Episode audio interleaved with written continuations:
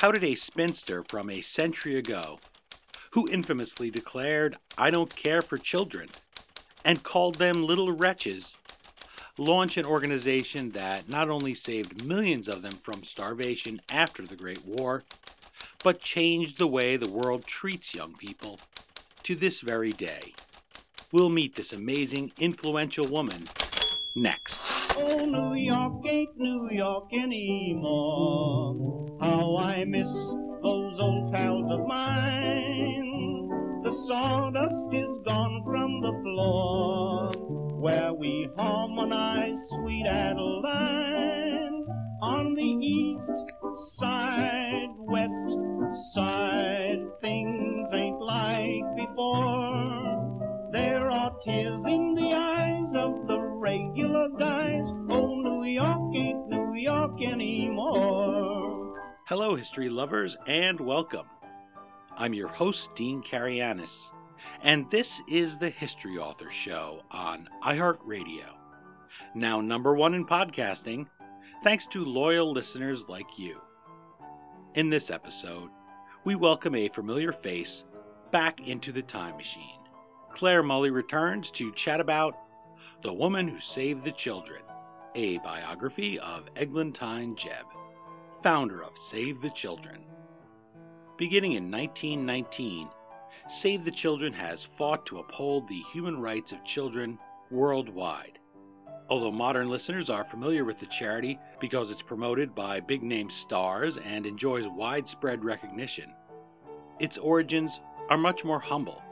They trace back to a forgotten founder, Eglantyne Jebb. Her life was short, but she made the most of every minute. That's why her legacy endures to this day. Everywhere Save the Children protects the most vulnerable members of the great human family. Author and historian Clare Mulley joined Save the Children as a corporate fundraiser in the 1990s. She's the mother of three daughters as well as a writer, and she published this acclaimed biography to mark Save the Children's 90th anniversary. So she joined us to discuss it now that the charity centennial has come around. By purchasing a copy of The Woman Who Saved the Children, you're making a contribution to the charity and helping to support its good works in almost every nation around the globe. We last caught up with Clare to discuss her book, The Women Who Flew for Hitler, a true story of soaring ambition and searing rivalry. Find that interview in our archives at historyauthor.com, our iHeartRadio channel, iTunes, or wherever you're listening now. For more on our guest, visit claremulley.com, follow at Clare Mulley on Twitter, or toss her a like to facebook.com slash Clare Author. Her name is spelled C L A R E M U L L E Y. Okay, now that we've learned a little bit about this enigmatic angel of mercy, let's join Clare Mulley and meet the woman who saved the children.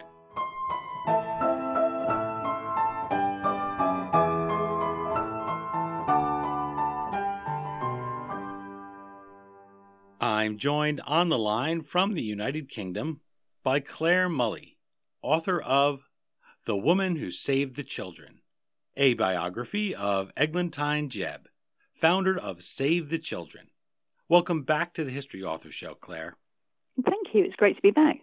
You have this line from Eglantyne Jebb I don't care for children.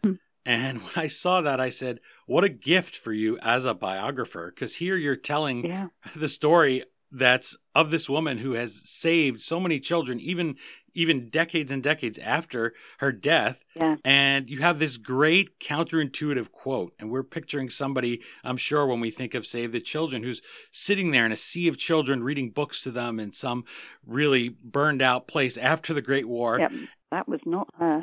yeah, it's amazing. And, and that makes her riveting because she's just like us. We have contradictions, all of us. But this is a huge one because this is this is her legacy. It's one of the things I just love about her, you know, that she is the founder of the International Development Agency Save the Children, saved the lives of many millions of children, and improved the life chances of many millions more.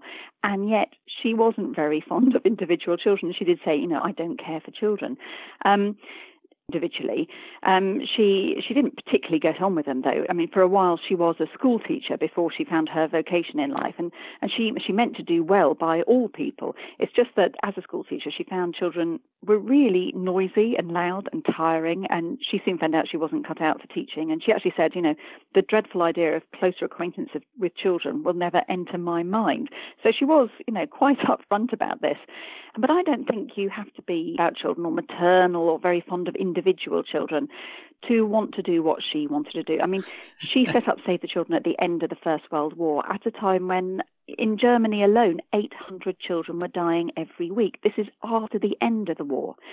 And she, she commissioned some early research into child development, and she knew that whereas adults may be able to make up the lost ground after a period of famine or starvation, children may be permanently set back both Physiologically, um, they have a thing called arrested development, where their bodies do not develop as they should according to their years, and also psychologically as well. So children really do need to be among the first to receive aid. And Eglantyne also subscribed to this idea. I said that a bit flippantly. It's not an idea, it's the truth that children are the future. They are the next generation. So, at a period, especially after the end of such a terrible conflict, many people wanted to ensure that the future would be peaceful, that there'd be better international relations between nations. And children were the key to that. So, Eglantyne wasn't the sort of woman who would have patience for children sitting on her lap. Um, but she did want to help children as young people, as children, but also children for all of us for the future. And she was driven by this very strong humanitarian impulse, which sounds obvious, really. But at that time, wanting to help the children in, in Britain. She always wanted to help children in her own country, but also overseas, including in former enemy countries such as Austria and Germany, was seen as seditious and she was sent death threats, hate mail. You know, the original trolls, we had them then as well, unfortunately. Um, but, you know, she said, I have no enemies under the age of seven. So she, she was driven by this very progressive and pioneering position, really. I like that you have this character that very easy to read her story and to meet her because you don't read it and think, oh gosh, I, I have to put this down. I can't get this woman. She confuses me. But it does make us think. And, and that's so key to her overall mission here because yeah. it's very easy to look at those pictures and just ignore the suffering of children. Yeah. And she's somebody that recognizes it and you don't have to as you said you don't have to be just crazy for them or for anything. It doesn't mean i mean there's people who like dogs and cats and that maybe don't don't want to have children but it doesn't mean they wish to see them die these miserable deaths. No i mean what's wonderful about eglantyne is she's a really sort of fully rounded normal person she's got plenty of faults but she's also fantastic and we can really relate to her you know she doesn't hate children but she she doesn't want to spend much time with individual children she's she's just very passionate. She's very dynamic. She is quite problematic in some ways, and uh, she's there's so much to love about her. Something about the gray there. You, you, mentioned the trolls that we deal with today. It's something that people even then struggle with as far as Eglantyne Jebb's mission that you tell in The Woman Who Saved the Children, where you you must certainly be for the Hun if you're going to be for saving his children. You know, if you're going to be for saving the German children, and that's not at, at all what it was about. It was about if you're a four or five year old child, the sins of the father shouldn't be visited on you. So this is something that I just love because I like to go in that narrow space. It's one reason why I avoid the idea of who's your favorite president or who's your favorite singer or whatever it happens to be, because there may be different times. There may be things that we relate to her about, and there may be things we think are strange. If we met her as a child, Eglantyne Jebb, we'd probably think, well, that, that lady seems kind of standoffish. I'm sure we wouldn't put it that way, but you, you wouldn't be going running over to her because you wouldn't be getting that signal. And yet she may have saved your life. Yeah, exactly. She wasn't if, when you came across her, she didn't necessarily come across as a do gooder. She's not saintly in that way, and I like her all the more for that. And yet she achieved so much more than many people that sort of set themselves up as something grand. She just went out and got on with it and achieved so much. So, yeah. I wanted to mention one thing a personal story when you talk about the development of children my mother is now past 80. Hopefully, she's not listening because she wouldn't like me to tell her age, but she lived through the Blitz in London in your neighborhood. And even then, being a, a, little girl, she suffered trouble with her teeth for many years. She always said that they didn't develop properly and they weren't starving like they were in mm. Germany after the Great War. They'd, they'd won the war, were in the process of fighting it, but you were dealing with powdered milk. You weren't yeah, getting your full, you were, your food was literally rationed. So here's this little girl and she she doesn't grow to her full potential and then it ends up having an impact later and here i am telling that story and i'm sure that influenced me and, and the way that i was fed. And so the, this is something where it's not just you missed a few meals. If you go to the save the children website you see some of those videos and the pictures. It's it's something that has to cripple you for the rest of your life and really set you back. And wherever you were it, this woman is going to try to help you. And today, her mission is spread to almost every corner of the globe. That's right. It's all over the world. She and her sister, by the way, Dorothy Buxton, they lived in a world where children were meant to be seen, not heard. They were viewed very differently than we view them today, in part because of her work. She resolves, they together resolve to protect their rights. And that was a notion that was very foreign at the time, people wouldn't have thought that your children was your children. You would do what you wanted. You would.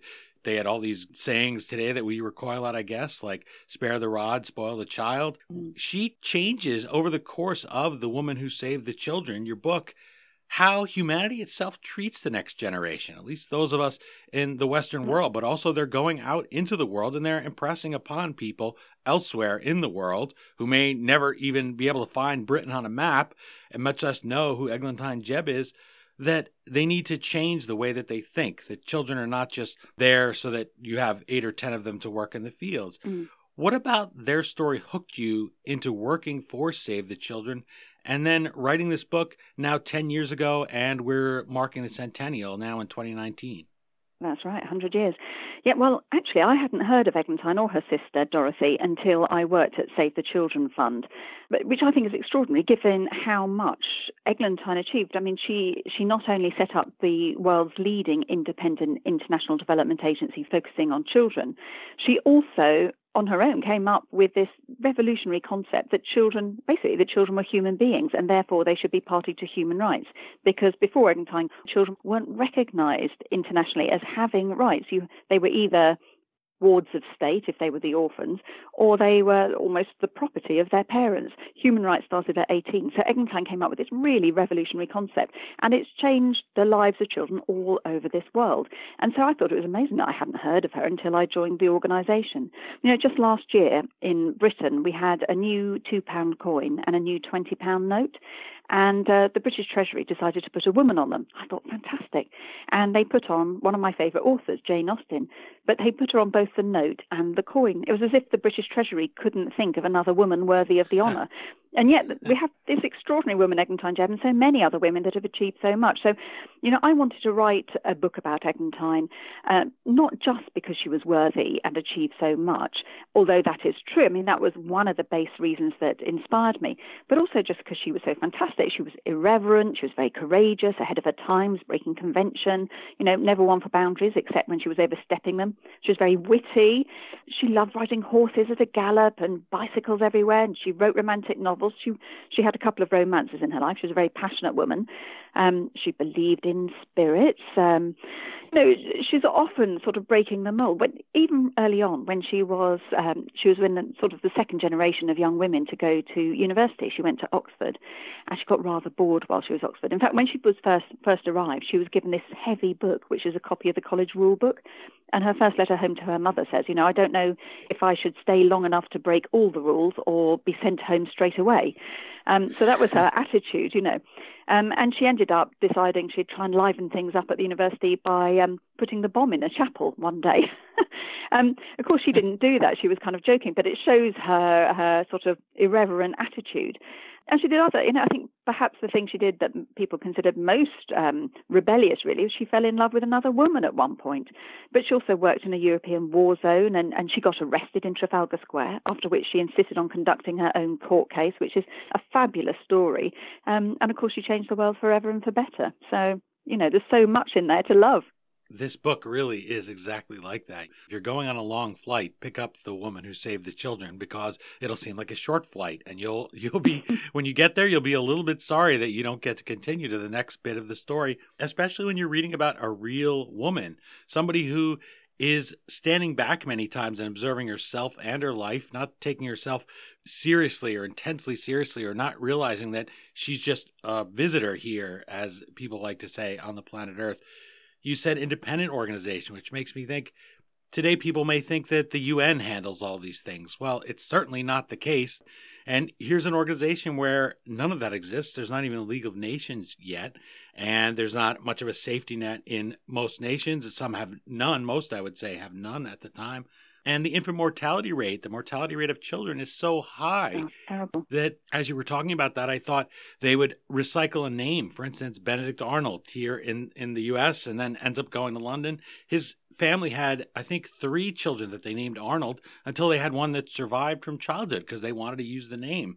That's I don't think anybody would think of doing that today. You might if you if you had a, a child, you wanted to name it after your your brother's child or something like that they would do even into the gilded age. But it's almost like you didn't want to get too close to them because you knew that there was a chance they wouldn't make it out of childhood. I think people did get close to them though. I think the suffering was just the same when they lost the child but yes. Yeah definitely. I'm just saying to wrap our minds around it.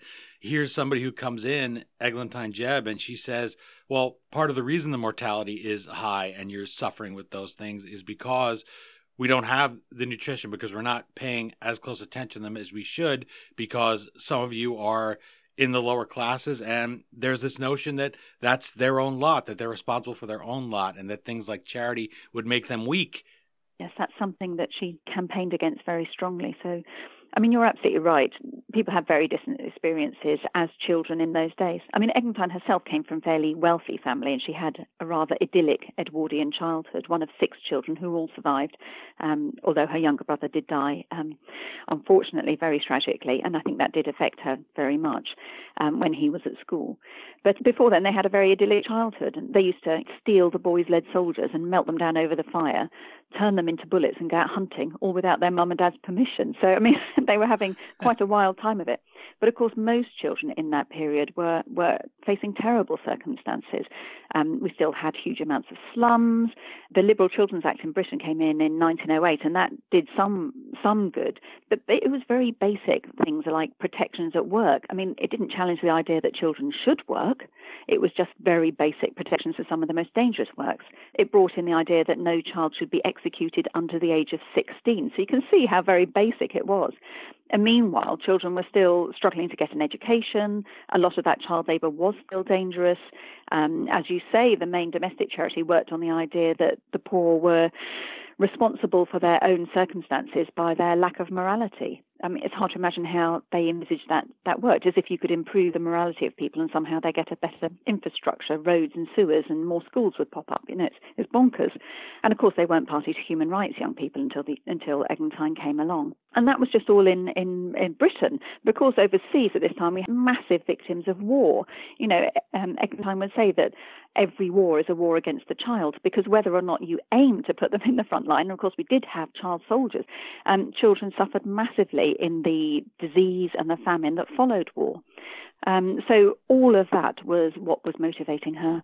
It reminds me of President Eisenhower, former Supreme Allied Commander Eisenhower's speech on the military industrial complex. It's remembered for that, but he has that line in there that every bomber that's made, every gun that's sold, et cetera, et cetera, is in the final analysis food that's stolen from the mouths of those who are hungry and all of these things. And when you look at the Great War, it's just so sad and it's just so pointless because we know, as modern people, it's only setting the stage for a far worse conflict later. We know that the the pandemic is coming from the flu and all of this.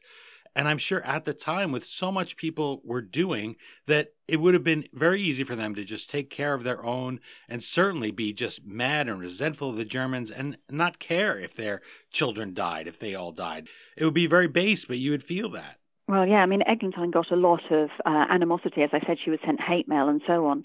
Um, and in fact, um, she was, um, as I said, so ahead of her times in taking a much more humanitarian approach to all young people everywhere. And she was actually arrested by the British government. Leaflets in Trafalgar Square, which is in the centre of London. It's a traditional site of public protest. On one account, actually has her chalking up the pavements with her messages as well, which was a typical suffragette tactic. And she had many friends who were suffragettes as well, so she would have known those circles.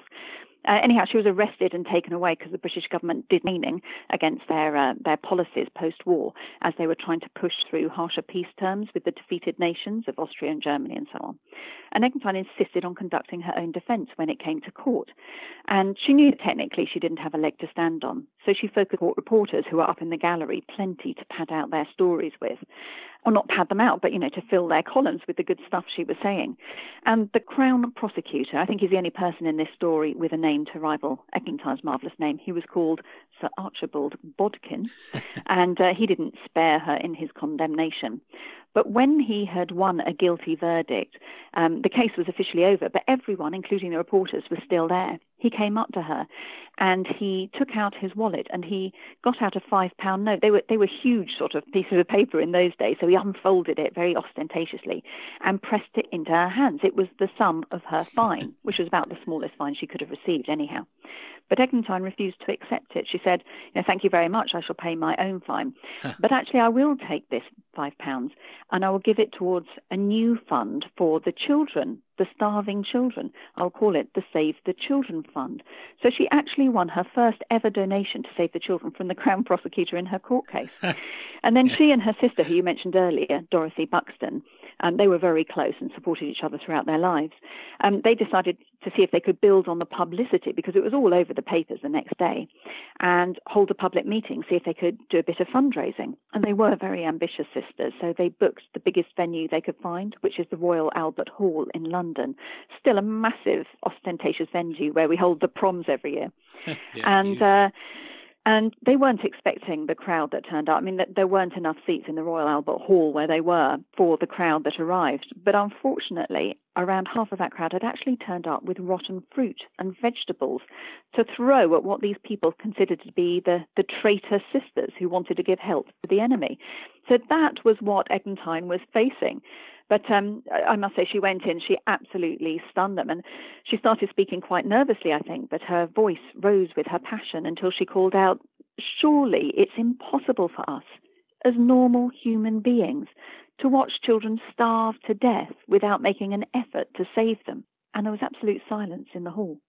And people put away their rotten vegetables and pulled out their purses. And within 10 days, they'd raised £10,000, an extraordinary amount of money.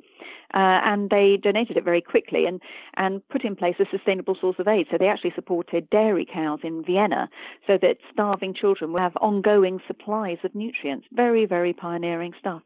So, yes, I mean, she managed to defeat all the prejudice of her days and change people's hearts as well as their minds. And I said that looking back to history, we see that it just leads to the to the flu pandemic is coming, and they're going to have the Second World War. And it occurs to me that if there hadn't been this half measure that comes after the war, and eventually people start feeling bad in the Allied countries about the way they treated Germany, and they say, well, let, let's let Hitler handle it. We, we, we don't want another war, and it was kind of unfair the way we treated him. But if they'd gone in there right after and had done for instance, what was done for Belgium and go in there, that was Herbert Hoover, and yeah, feed the point. starving people, maybe we wouldn't have had a second world war because we would have wouldn't have had this misery that occurs in, yeah. in the defeated nations. I've written a lot about the Second World War as well in different books, and often I come back to the work that Eglantyne had done. And if she had managed to bring more people on side, I mean, what she was trying to do was to harness a universal concern, which is the well-being and welfare of the next generation, towards her her dreams of a peaceful harmonious future with, with peaceful international relations. She wanted all of those things. And she swept some people up with her, like uh, John Maynard Keynes, a very famous economist of Keynesian economics. Um, and he very much supported her work. Um, so a number of people were won over by it. And if only that argument had been better made, if only the terms of the Treaty of Versailles perhaps were different, attitudes were different, perhaps history itself would have been very different, yes. Eglantyne Jebb gives us another great quote, and there's many of them here in The Woman Who Saved the Children. She says, The world is not ungenerous, but unimaginative and very busy. And there's that sense of her looking from above, from the Yes. outside at her life and at her society at the time. Having worked as a fundraiser, today I'm sure people feel we must be more busy than ever. What about that quote earned it such a prominent spot in The Woman Who Saved the Children? Because it's at the top of chapter one. Well, chapter one sort of introduces. I mean, part of this book follows my own search into discovering Eglantyne, some of the remarkable stories and things I came across, um, and the people that I met and interviewed. But um, you know, I started off as a uh, fundraiser at Save the Children, and this quote just spoke very immediately to me. It's one of the first things that I heard about her, and I started using. I looked into her and was so inspired by her. I started using many more quotes from her when I went in to pitch for large amounts of sponsorship from companies and so on. And um, my fundraising actually got much better. I was part grateful and part kind of irritated, really, because she had been dead for about 80 years and she was a better fundraiser than me still. Um, so, but, but, you know, she had this, she was very much ahead of her times and she spoke very immediately. And I think that that is true. The world does feel very, very busy. It's not that people don't want to be generous, but they're worried that is it really going to have effect and do they have time and so on. Um, and I think Eglantyne really understood people's psychology very perceptively. So, um, so yes, I felt a real connection with her even though, you know, I also felt some irony as well because I started writing this book when I went on maternity leave from Save the Children with my first daughter, and uh, I researched it while I had my three. I have three three girls now, three daughters, and it always amused me that I was kind of, in a sense, hiding away from some of my early childcare responsibilities to do a bit of research. Um, and I completely adore my children, but there was an irony that here I was researching a woman who um, didn't actually like individual children very much and yet achieved so much for the lives of so many. And didn't have any children of her own. And you're right no. in The Woman Who Saved the Children that she was strikingly beautiful and intelligent. And this is another mm-hmm. apparent contradiction, something that challenges people anyway, because people look at that as if, well, one must certainly flow to the other. You must certainly go get married. There's still pressure like that today. Hey, eh, we want everyone to pair off as if we're a society of Noahs. And yet she didn't feel that pressure. I don't think it's necessarily a contradiction to be strikingly beautiful, intelligent, and not to want to get married and have children. I, I hope that most people don't see women as being defined only by marriage and motherhood. You know, she had a, an incredibly important vocation and, and role in the world. Um, but yes, of course, she she didn't want to get married for various reasons, but that didn't mean that she hadn't fallen in love. She she fell in love very passionately twice, um, and I do cover these stories. And she wrote about the first of those um, uh, romances in a novel. She used to write these I suppose they were novels, social novels, designed to expose the ills of Edwardian society to her readers. But she was sensible enough to know that she had to coat any novel in a, you know, sugar it with romance. And, and so she wrote about this, her romance for her, uh, the man that she didn't marry, um, because he proposed to someone else, very sadly. But she has her and her character out horse riding and feeling the, the strong legs of the horse pounding beneath her thighs. It's all very exciting. And actually, uh, a lady called Margaret Keynes, who was the younger sister of the economist, they were deeply in love with each other. And I thought at first this was just a sort of spiritual romance or something like that, but not at all. I mean, their letters make clear that they, they shared cuddles and kisses and they were very supportive for each other in so many ways, intellectually as well, but they were deeply in love and they actually wanted to get married. But of course, in those days, we were far from equality in that regard. So unfortunately, it wasn't possible. And in the end, Margaret decided that she really wanted to have children, and she married elsewhere. You know, she was on the edge of that Bloomsbury set with Virginia Woolf and people like that. You know what they say? They they lived in squares and loved in triangles. It was all a little bit sort of outre. Eglantyne was a little bit more uh, from a traditional family who probably didn't see things in that way. She just she just knew that she deeply loved this woman, but of course that would have made marriage impossible for her again. Well, this is what I'm trying to observe there when I say that about people expect this of you. Today it, it would be different. Today you can have your own career. Here at this point, for instance, just one part of your life. You can even have children without being married. But at this time, I'm saying people look at you and they say, as again i think people still do today. When well when are you going to get married? Why? She if if you're unattractive they maybe, maybe they can understand. And for her i think you have that pressure on you, as you said, that you mentioned the suffragettes. There's, there's not even the ballot at this point. Uh, people are fighting for the ballot That's here. Right. Here in the U.S., it's coming, and I think you're a little bit later there in the U.K. a few years later. So this is the thing. Like the societal pressures are very different on her, and I like that. I like that people look at that, and there has to be a little bit in a, in a lot of people that will read the woman who saved the children who start to think that, and then she confronts it, and I like that. That again and again through the example of her life, she's challenging us to think differently, yeah. to act differently, and not to accept the conventional wisdom. You're absolutely right. I mean, right from the get go, you know, when she's melting her brother's little toy soldiers down into bullets, this is not what is expected of a little girl. You know, when she tears up her college rule book, even going to university was a little bit, you know, advanced in those days, but then to tear up the rule book, you know, that was outrageous. As a teacher in an underfunded school, I mean, a woman of her station in life and a woman isn't expected to become a teacher like that, especially not in a in a school that was so poor. And she chose to work where there was most need. She's again defying convention. Um, we talked about her marrying and her falling in love and her relationships. But of course, I mean, among many other things, she went off to walk in a war, to work in a war zone. So in 1913, in the run up to what became the First World War, it was a conflict. It was seen as a civil conflict in the Balkans area and Macedonia.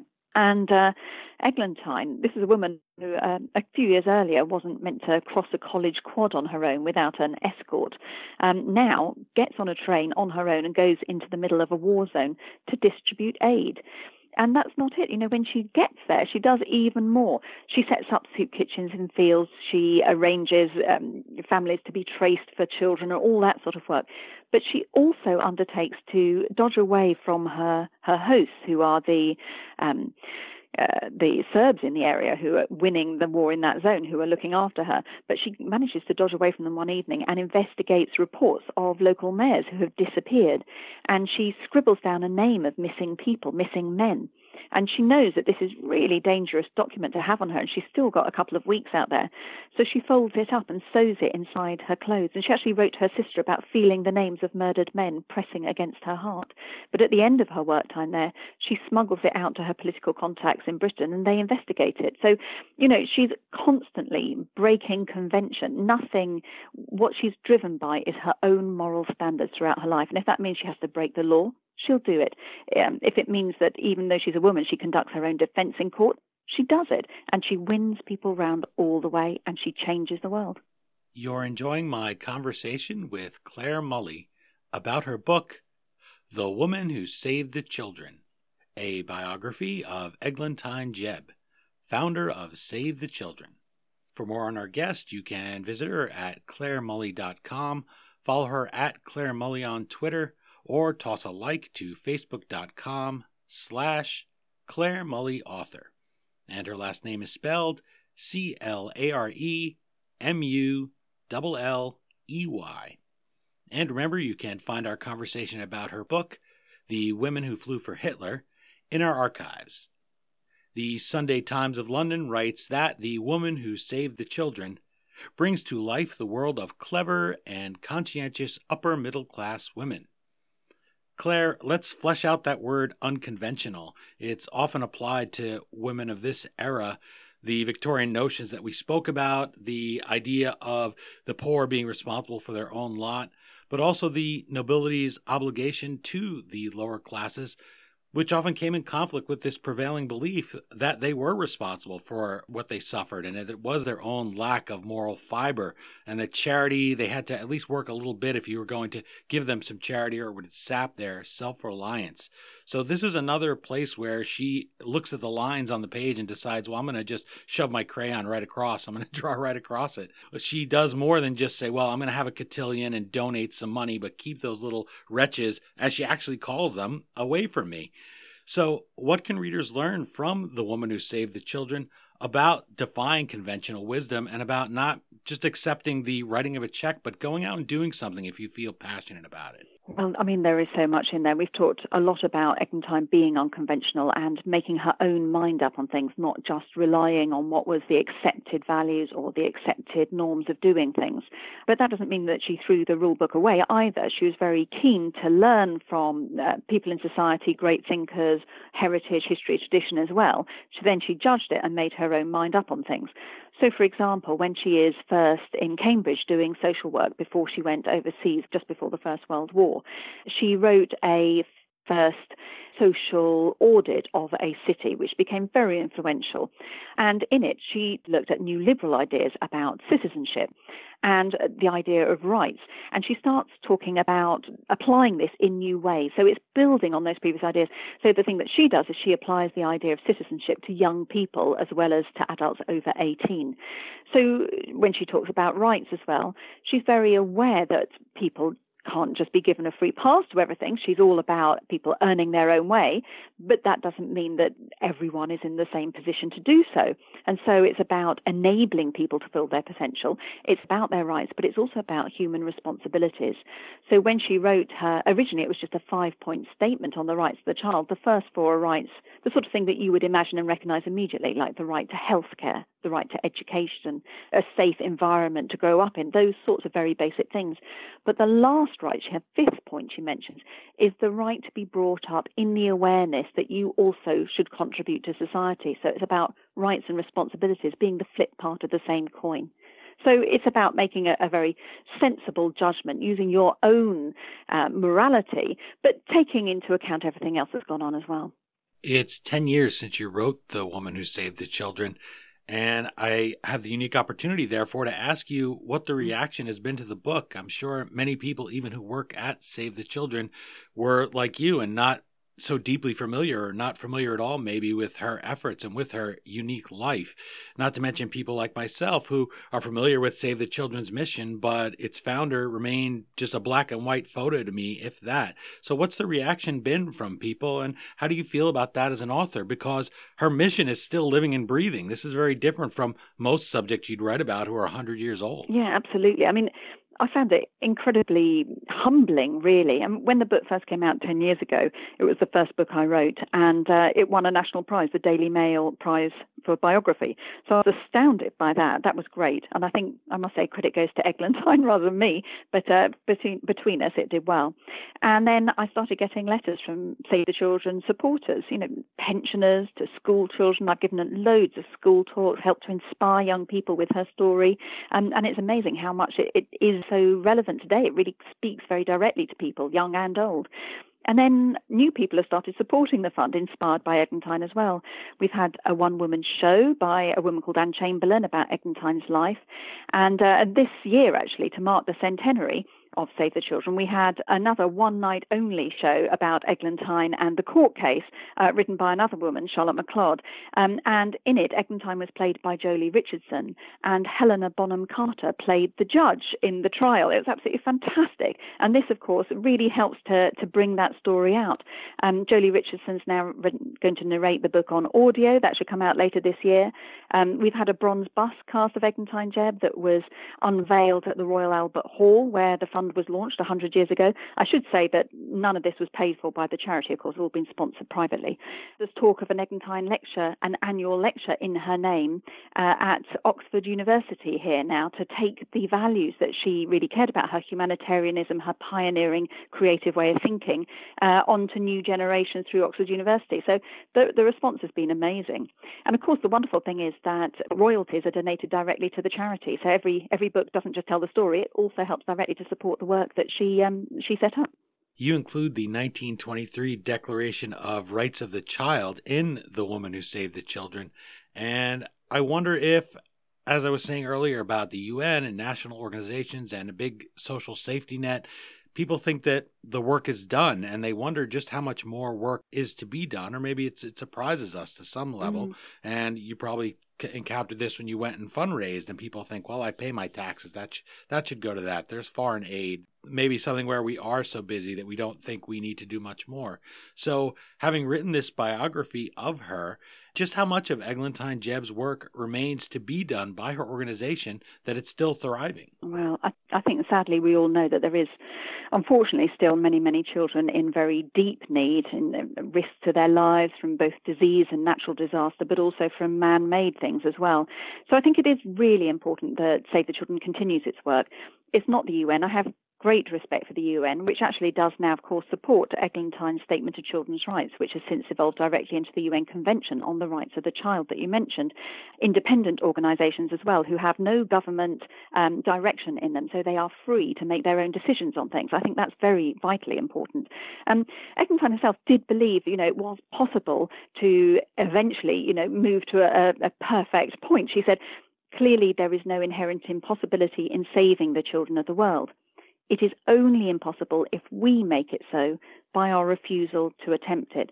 So I think, you know, there's a long way to go. But if we, you know, if only we could all get behind this, if only we could have that belief and put that energy in, I think we could make huge achievements. Um, and the UN Convention of the Rights of the Child has now been signed by every country in the world except for one, which I'm afraid is the United States of America.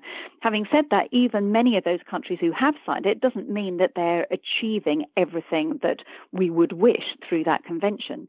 I think the UN Convention is like a it's a lighthouse, it's a beacon to guide us, and it's also an international standard, very useful to assess countries' progress and and uh, help them make tracks. But it takes everyone to implement it. So there there is some way to go, but Eglantyne's work really helps to direct us in that. One quick question, and that's that you dedicate your book in part to Millicent Eglantyne. yes. Who is she? Oh, well, you see, I think I mentioned when I started researching this book, I was on maternity leave. I was pregnant with my first daughter. Um, and it actually took me seven years to research and write this book. I had three children and doing an MA because I wanted to do a good book, properly researched. And uh, actually, when I was finishing the book, it was a race between which I was going to deliver first, the book or my third daughter. Um, and, and the book is dedicated to all three of my daughters. Um, I think I, I call them symbols of universal potential and very lively little girls in the here and now. Um, but now, of course, they're, they're a little bit older than that. And Millicent Eglantyne, she is my eldest girl, but they are all named in the dedication. I'm a very lucky woman.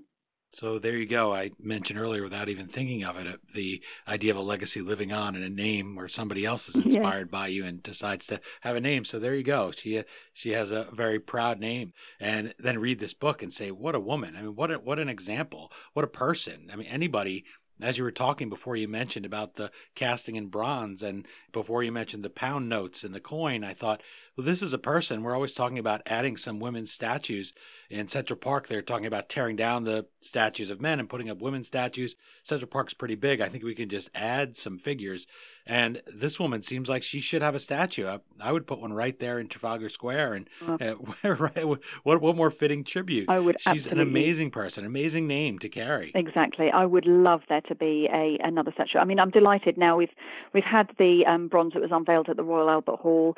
Um, it's there's a bronze at the Oxford College that Eglantyne went to now, where that lecture I hope will be started next year, the annual lecture. Um, and there's a copy of it at Save the Children's head office as well. But I would love to get another one in Trafalgar Square or some public space because she is really inspirational.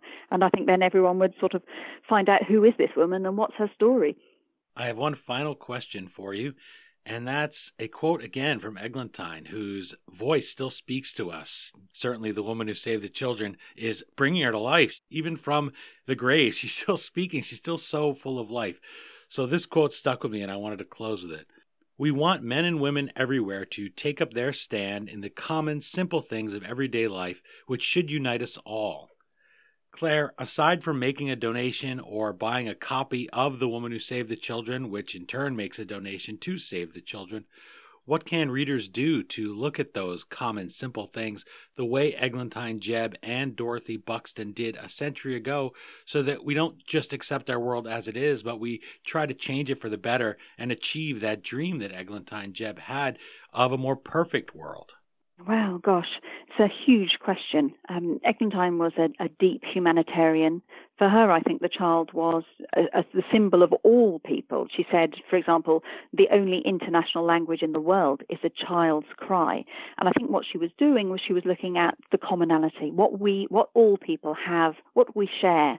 She saw what we had in common, where unfortunately many people differences between us we had a politician in this country called Jo Cox, and she said as well, we have far more in common with each other than that which divides us. I, I think what we should be doing is looking out for each other, looking, I mean, obviously respecting difference, uh, that, that great richness that we all can all bring to each other from different culture and so on. But we should also look at what we have in common. We need to oppose racism, sexism, discrimination of all kinds. Um, I suppose without being preachy, for me, it's about donating some money, yes, and some time as I can fit in around my life. But it's also live by these principles of, you know, not letting prejudice pass when we meet it, but getting involved, getting stuck in whenever there's opportunity. Well, Clare Mulley, author of The Woman Who Saved the Children, thank you so much for taking the time, not just to come and talk with me today about Eglantyne Jebb, on the centennial of Save the Children, but for introducing me to her. I'm a richer person as you're quoting her, and as I'm reading the book, I'm thinking, I'm going to remember that. I'm going to carry that with me, carry quotes like that about the cry of a child being the only international language. This is that kind of book where you will read it and you will be a better person, you'll be thoughtful, and you'll carry it with you always. You'll you'll have a little Eglantyne Jebb there sitting on your shoulder, whispering to you, who acting as your, your better angel. I think we could all use an extra one of those in our lives. Absolutely. I wish you the best of luck with the book, continued success with it. I highly recommend it to anybody looking for an enjoyable, inspiring read. It just brings everything, and it's a real life story that is about improving our world. Thank you so much. I'm delighted to hear that. Thank you.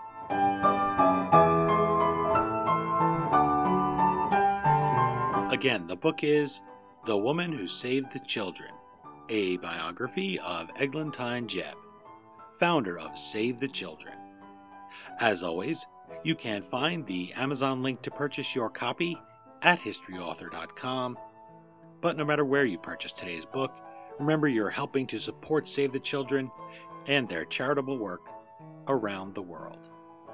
My sincere thanks to Clare Mulley for joining us and for introducing us to someone who, at first glance, seems an unlikely champion of those too young to champion themselves. Remember to check out our previous conversation with Clare. That was about her book, The Women Who Flew for Hitler A True Story of Soaring Ambition and Searing Rivalry. That's in our archives at historyauthor.com, on our iHeartRadio channel, iTunes, or wherever you're listening now. For more on our guest, visit claremulley.com, follow at Clare Mulley on Twitter, or toss a like to facebook.com slash Clare Mulley Author. And while you're at it, let us know what you think of the book and the interview on Twitter at History Dean, Instagram at The History Author Show, or facebook.com slash History Author. That's it for this installment of The History Author Show. I hope you'll join us for our next all new interview right here on iHeartRadio. And if you're an iTunes subscriber, please take a minute to leave us a review. Well, until our next trip into the past together, thanks so much for time traveling with us today, and have a great week. We still call it Broadway, but what's in a name? Take it from Georgie, it isn't the same. On the east side, west side, things ain't like before. There are tears in the eyes of the regular guys. Oh, New York ain't New York anymore.